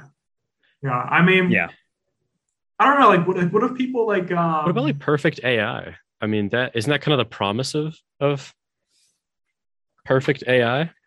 uh, i actually have no idea what you're talking about Well, I mean, so so the perfect perfect artificial intelligence you're talking about like just like the cultivation of like crops and yeah, uh, you yeah. know, all performed by AI and just ah yeah, the daily Su- such that no one has to do. But like, okay, just just grant that that's a possibility because I don't see any scientific reason to believe it's not right. So uh, that seems like a fairly plausible because you know what's funny? Actually, I, I don't remember who said this. It was it was some popular author, but the the kind of fear-inducing issue at that point is what pe- pe- people are actually struck with fear at that scenario which in a, in a way that i think actually proves marx's point. Like people are so hollowed out from living in the world that we live in now that people don't know what they would do with themselves. Like pe- people don't know what they would do if they had 18 20 hours a day where they could actually do whatever they wanted like to a microcosm of this is when you have a sudden day off, you know, uh, like a snow day back whenever, you know, in, in COVID, pre COVID times, whenever like a lot of people, even with office jobs, had to go into their office. Dude, I would hear, or, or you, you would hear of people where they're like, they actually expressed boredom with a free day, or like they didn't know kind of what they, what they were going to do with themselves. Like you, you hear that phrase get thrown out. It's like, uh, what? Like, what? there there are like there are at any given time and i think this is because like we happen to be or i'll just speak for myself like i happen to be young still. I happen not to be as like ground down by that system yet. There are a thousand things at any given time that i would like to be doing that i can't be doing right now. And the idea that it would induce fear to know that i didn't have to worry about the necessities or like or money I- cannot relate to that position actually. So, so so fear of that no like that that seems absurd I think that's the majority of people above the age of 35, though. i don't think i mean I, that's probably an exaggeration Above fit, I put money on that. Above a fif- above 50% of people. What if I make it 40? Dude, people people don't know what to do I mean, when they fear actually if the word is fear then no like there would maybe Would be some like admit it? uncertainty would they admit it? No, no, no. But would they experience it? Yeah, dude. Do people? How often do people actually do in retirement what they've said they were going to do in their twenties, thirties, forties, fifties, and six? Almost never. Like, because uh, it, like proves Marx's point. Like, pe- people just emerge from fifty years as an as a means to an end, just hollowed out without hobbies, without energy, without zest for life anymore. And people just people just sit around waiting to die in retirement. A lot of the time. guess- Again, he's not making he's not making it like a whole claim here, but like a lot of the time, yeah. I think there are a lot of people that do. Um, I think there's a, a good bit that do. But it's just it's it's hard to know. I mean, like I I. I, actually have to piss, but both my both my grandparents, um, I mean, like my my mom's parents. I mean, right when they retired, they traveled to Japan. did, they like, managed not to get hollowed tour. out. Yeah. Yeah, then like my Did other they side, have like, jobs that they liked? Um, yeah, Okay. yeah, yeah, they Okay. did. They Okay. did. do they own the means of production or Well, but again, No. it's not the, the quadrants. Remember, you could have yeah so this, yeah. this this would be and honestly I, for a I, I, I claim, actually yeah. wouldn't call this alienating work either because Okay. K- k- does it was- matter if you say what they did? No, they Okay. uh they they worked at a, a private school. so Oh, yeah. as as the superintendent and Yeah, yeah. Um, art teacher. So it's not alienating work No. and it's happy work. So so there you go. That would Um, not be alienating I think that that's no, ex- an because exception. I, I I think if you're using Marx's definition. yeah using Marx's definition, I don't think like so. Say, let's define what the product would be. So I think the product in that case would be the education that students receive and the outcomes that students have Mm. post. Um, and even the effort you put into that is part of that too. Yeah. Yeah, so I think that's something that you directly put work into and then Sure. you see the effect that it has. So Mm. I don't think, given Marx definition, that'd be too alienating. A- a- and there's a way in which it's it's obviously not alienating because it's literally like a person to person interaction like you're not dealing with a cog or like you're not even actually dealing with a thing. Like you're dealing with other minds right? And then like it i i think it's it's obvious if you just scale it up to the point where like you're a professor designing your own course on something like that. That is the least alienating labor that exists i think. Yeah, because at that point, you're not really receiving work per se. I think actually, um, you know, you might actually be receiving a little more work as a professor in that case than you would be even an art teacher at a high school, right? Because maybe as a professor, you might be doing research, right? But then they might come to you, the faculty, and say, hey, Mm, we need you to teach this course. You're like, True. okay, I've received this. You know, it's, it's a minimal amount of reception. You know what I mean? Like you just True, true, asked, true. you've been asked to teach a course, but then at that point, you have the freedom to design the course. But as an art teacher, you know, you're at, you've simply been asked, you knew what you, you signed up to teach art and you design your own curriculum to teach art. I don't Mm. think that's, you know, I, I wouldn't read that as receiving work, you know, i given agree Marx's definition. I don't know. I, I kind of do view it as that, but What what what Maybe wouldn't less- be alienated work then? well, I mean, Because it's easy to say everything's alienating, but like what what wouldn't be then? well, you would basically have to own. I mean, in his terminology, like the means of the production. So in this case, he, you're these examples, they're employed still, right, by an employer, and they own the means of production. So in the case of an unalienated work, would be like the craftsman. They in, they you kind know, of don't own the means of production though. Like they actually don't own your ability to teach. And they can't take that from you actually. And they can't Well, they can't take you know your ability to strike a hammer if you're in a factory either, right? no, they actually Gotta piss can. real fast. Okay, okay. I think they can in the sense that that is something that is um like look it, look if you teach you have a certain pedagogy right and Sure. if i swap you out with someone else it's going to be it's going to be similar in prob maybe, even more ways than not to how you would teach or maybe even what you would teach you know getting Sure. up to like some upper level courses or whatever but this is actually this is actually a point that I, I was going to talk about, but it's it's germane to to this. Like the, the very the very reason why intrusion of uh, using using robots or using algorithms to replace people is because people aren't actually at the locus of importance in many many jobs right so if like if you strike a, a nail into you're on a production line you just pound a nail and then move on a robot can do that trivially easy and much better than you can, right? sure. A robot cannot teach in that same way. Like, like we're actually running into like that real issues with that with online learning and everything. I mean, everyone thought like you know MOOCs or um, Coursera's were going to be like you know the, the big thing and every you know right, but like even we're we're even finding that online learning doesn't even work as good as in person learning. So there's a way in which actually like the the, the um it might be kind of a quick and dirty heuristic to to how alienating your work is the extent to which your job can be automated right and, and i think a teacher position is is incredibly immune to that I mean, here's the thing. I mean, I is it less alienating? I would say yes. i don't Is think it- adam said it's is it- not alienating at all Well, you, you at least use the term immune from, like just now. largely think it would- immune from I So yeah, I think it's less alienating, but I still think it's would be subject to his concern. Which, Oh, yeah, which yeah, career- yeah. Which career specifically?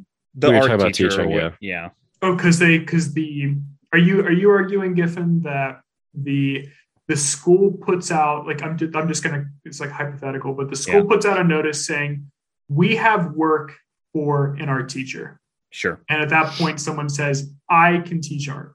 yes, So they they at that point have received work from the school to Mhm. teach art. So Yep. in that framework. So I think I get what you're going for there. I guess I just the issue with that is like if you and I know you're just kind of using you're saying this is what Marx would argue, you know, under Sure. his framework. But it's like under that framework, as Jordan was just saying, like a professor, it's like, okay, you know, a university could say, you know, we are looking for someone to do biochemical research sure, broadly, broadly, right? Some someone who has done a PhD and postdoc, and someone could come along and receive that work, quote unquote. Mhm. But it's like I almost feel like that um, that framework doesn't work as well there. It's just kind of it's like a weird framework The- you can apply there. yeah. The object of the labor is very hard to describe in cases of teaching. There's also a huge difference in the fact that I- I actually think that like accepting the job is is the less important aspect of receiving of work as opposed to what happens uh, how you acquire work once you're in the job right like it eh, if you're you know lecturing and, and answering students questions and you're having this organic interaction you are not receiving work in the same way or to the same degree that you are if you're opening up a laptop and you get an email that's like do Yeah. this by this date yeah Organize the spreadsheets that you've organized daily for the last ten years, right? No, I like I I, I don't disagree with that. yeah I'm just saying, due. I mean, he Marx explicitly kind of ties the entire idea of estrangement as being straightforwardly deri- like um, brought on through the you know our current system involving private property. So I mean, really subject to those cons- like if you're in like a system that has private property, really like he's going to say to some extent, you know, your labor is estranged. can, can i can we can, That's all. That was only my point. Is like it's all of these examples. Like there's more and less alienating, and there's more and less you know desirable outside of the framework of alienation. But can it's i all subject here. uh can i move on uh down further down on page six to uh, dude this this point i actually i actually thought about this for a minute and it was deeply disturbing to me he says uh, this is almost bottom of page six man's estrangement like all relationships of man to himself is realized and expressed only in a man's relationship to other men. In the relationship of estranged labor each man therefore regards the other in accordance with the standard and the situation in which he as a worker finds himself. Dude th- this was like deeply disturbing to me because this actually this actually harkens back to the um, uh, uh, conflict as property paper. We and i thought this one uh, nils christie he um, i thought this was one of his best points where you know he points out that we are so specialized and isolated in today's society that we view people not actually as people but like as the roles they fill in society. And marx is pointing to the same point to the same issue where you actually see people even your fellow workers as their work roles as commodities in that way i just thought that part put me in like a very reflective state of mind. And, and also he just points out how it puts you in an adversarial relationship with your coworkers right? Like when uh when you're when when people are at a job and they're just collecting a paycheck and they're and they're succumbing to all of these issues with like alienation they're just doing it you know the, the bertrand russell definition of work that you know you wouldn't be doing this if it were not for pay right? You're just like you're using people as a means to an end. You're just trying to get out of that day alive essentially in a lot of the cases. And it's just like how can i use people as a tool to get out of these situations? And it's obviously not that explicit always but he just he points out i, I think he does a really good job of indicating how the incentive structures um you know really really just break down in that way. Um I, I i think we're i think we're getting to the the less interesting aspects in my mind i mean if you guys disagree but the, the one last point i wanted to bring up was you know he he the, the kind of the fi- the the last concept of alienation where he says let us now go on to see how the concept of estranged, alienated labor must express and present itself in reality. If the product of labor is alien to me and confronts me as an alien power, to whom does it belong then? To a being other than me. Who is this being? He asks. So he goes on to say, and I'll summarize him, he's kind of saying it belongs to everyone, but really no one. Because he says, just as he creates his own production as a loss of reality, a punishment, and his own product as a loss, a product which does not belong to him, so he creates the domination of the non producer over production and its product. Just as he estranges himself from himself, uh, his own activity, he, so he confers upon the stranger and activity which does not belong to him.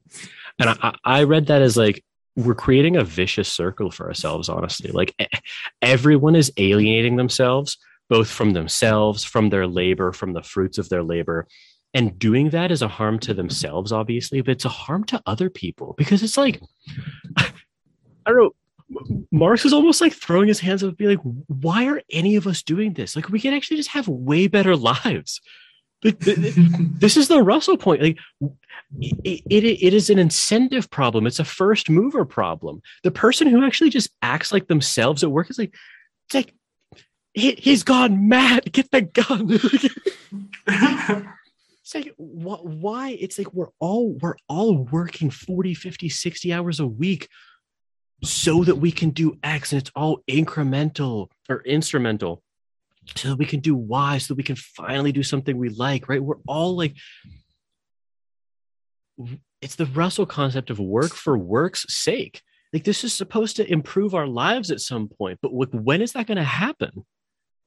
Like wh- when are people just going to take 10% off the gas pedal and just be like, all right, let's just chill and maybe play ping pong at lunch or something. Like take like an extra 15 minutes and play ping pong at lunch. Like th- this is where this begins to to be like where, where I was making that point at the very beginning, where I don't think that if you buy the problem or even the magnitude of the problem, that you have to buy his solution, because I don't. That private property should be abolished and everything, right? Like that that doesn't logically follow. At the very least, it's like what what what would happen if we just backed off the gas pedal 10% and just try to enjoy our our lives a little bit more? I mean, what is the point if you would never get to cash this check? Be collectively enslaved by China. that that's just a global 10%. incentive problem. You know what I mean? yeah. Yeah. But like, I don't know. Uh, that that gets to the end of of my real deep interest in this. If you guys had anything I, think from here on out, it's a little bit. He, he he begins to turn into the upswing of his proposed solution a bit more. If we want to talk about that, we can. I I'm just saying. I think we can wrap it up here. But what I might want to do is we can maybe discuss the uh his solution on our own a little yeah, bit. Just just yeah. like whenever we meet up or whatever. Because I I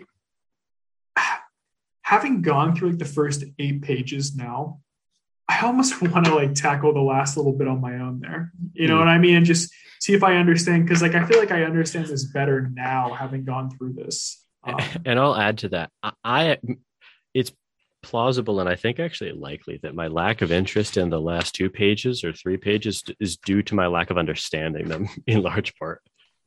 Yeah. I'm not sure that I understood the last two or three pages. Uh, I'm not sure I did entirely either. And that was for me like the entire paper. Like I knew like the general. yeah. Yes. I mean, I, I, mean, I mean, I got like the general concepts when reading through it, and obviously I knew where he was going. But like when I began to try to parse individual sentences, hmm.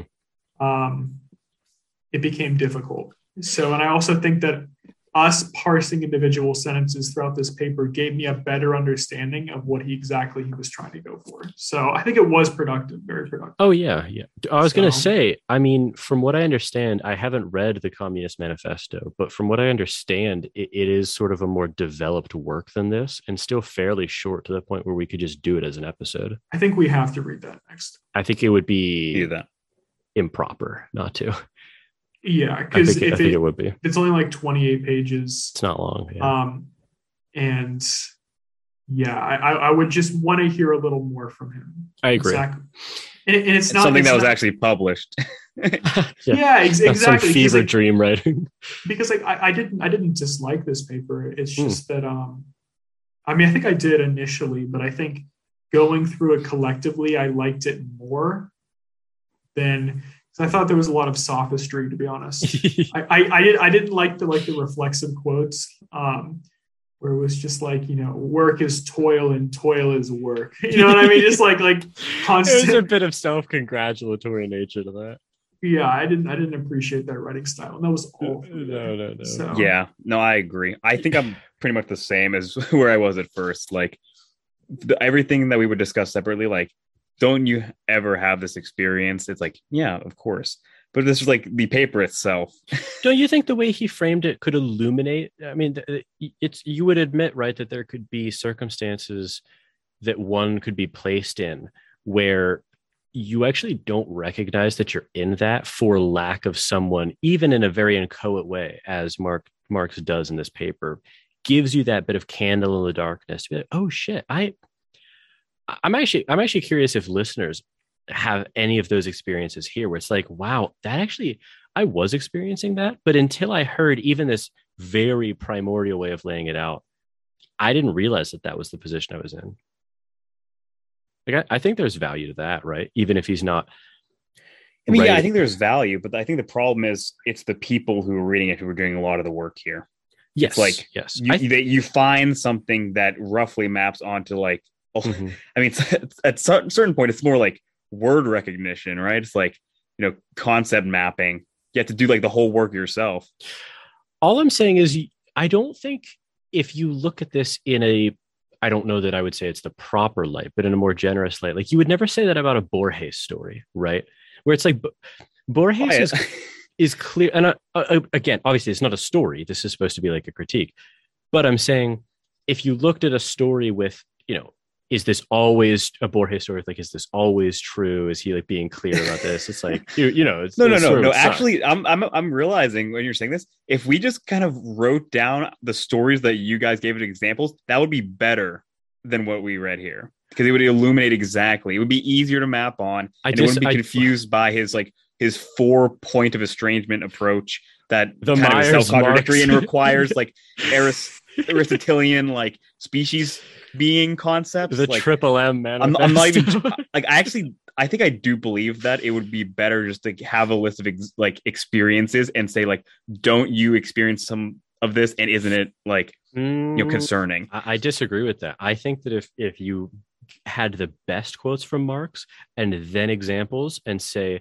this is how it manifests in the present day, that would be Yeah. the best version of this. oh no, I mean that would be the best but it would be better than the paper we have here to just list the experiences It, it- and it's I- also kind of May- I, I maybe also, with the, maybe with the title of strange labor still that would be also to be fair to Giffen's point, like um, we did kind of skip around. I mean, you Jordan, you kind of like directed us like you'd be like, okay, here are two paragraphs on page four that I liked, and we read those two paragraphs.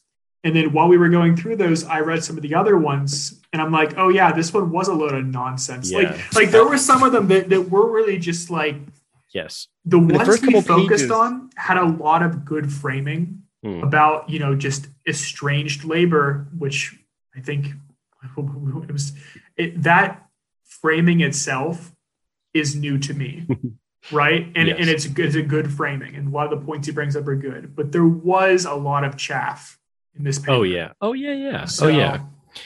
Um, I, I thought this will be my last thing I'll say. I, I actually thought there could be a better version of this paper where, and Giffen, I don't think this will ring true for you because you didn't read some of the earlier stuff that we did. But Adam, you remember we we did uh, Death and the Absurd by Nagel, of course and Nagel has that very just classic style of writing where he merely presents a paradox in a way that you're pulled by both uh, uh, both both stems of the incompatible claim. And then he just leaves you with that paradox. I I think there's almost a way in which marx could have done that with this right? Where he's saying and it might have been a better paper where he would just say okay look this is a problem in the world this estrangement of labor and estrangement in all the ways that we talked about yet it's a paradox because we actually need the majority of people to have lives like this in order to have the level of comfort and security that we enjoy.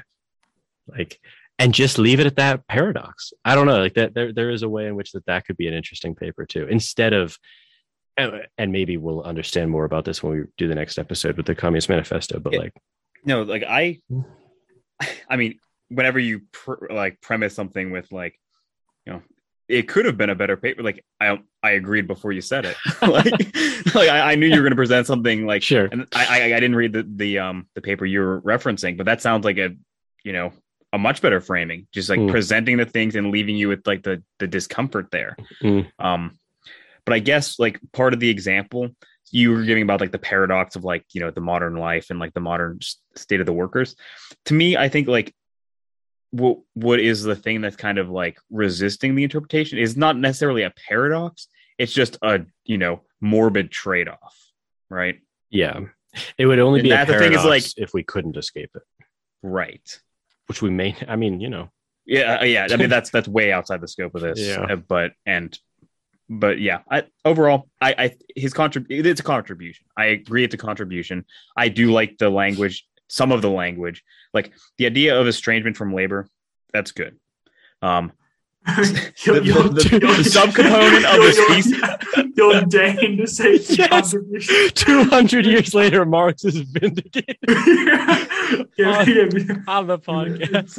It's like I I, I, I think deigned to validate his existence. it, it could be a one-line wiki entry, but Hey, this, But- this is close to me saying that it could have been a TikTok. Th- th- Yeah. this is- you sign off that you this is has been allowed to exist the past 200 years I sign off that he that there's a very useful framing. yeah I don't sign off for a lot of the any of the chaff, and it's a lot of chaff. and you really have to imagine like um i mean obviously marx wasn't the you know the founder of communism i mean like the, that idea obviously preceded marx but it's like no one had framed labor in this way before. Quite like no. you know the i I mean so so it i and think it's a genius way to frame it. Yeah so situated in that time period um you know it it is quite you know revolutionary in that sense to So, use a, a an apt word. Yeah I given mean, the given the topic yeah. Yeah. All right. Well at the very least i think we've, we've given listeners a bit of anti-jordan peterson fodder right i mean having having none This condensed down to just Peterson quotes I'll- and insults you, on oh, TikTok. you you want to deign from me in return, given I'll deign to say that if you've listened to this episode, you you may know more about Marx's original writing than Jordan Peterson. It's, it's a may claim that I'll sign off to. But all right, join us next time for what should be a discussion of the Communist Manifesto. Well, I hope you enjoyed that episode of Plato's Cave. Um, I always enjoy discussing topics with uh, with these two guys. So, if you want to um, support the show in any way, you can do so simply by sharing it. Uh, I'm hoping to get this show out to more people, uh, and so if you want to share it on Twitter or social media, that would really help me. Uh, you can also rate it on Apple Podcasts. Uh, like this video if you're watching on YouTube, or subscribe uh, via Apple Podcasts or an RSS feed. Uh, you can also discuss it on your own show and link back uh, to my website, or you can connect me uh, with recommended guests or topics to cover. Uh, you can get in contact with me at Plato's Cave Podcast at gmail.com. Follow me on Twitter at Jordan underscore C underscore Myers.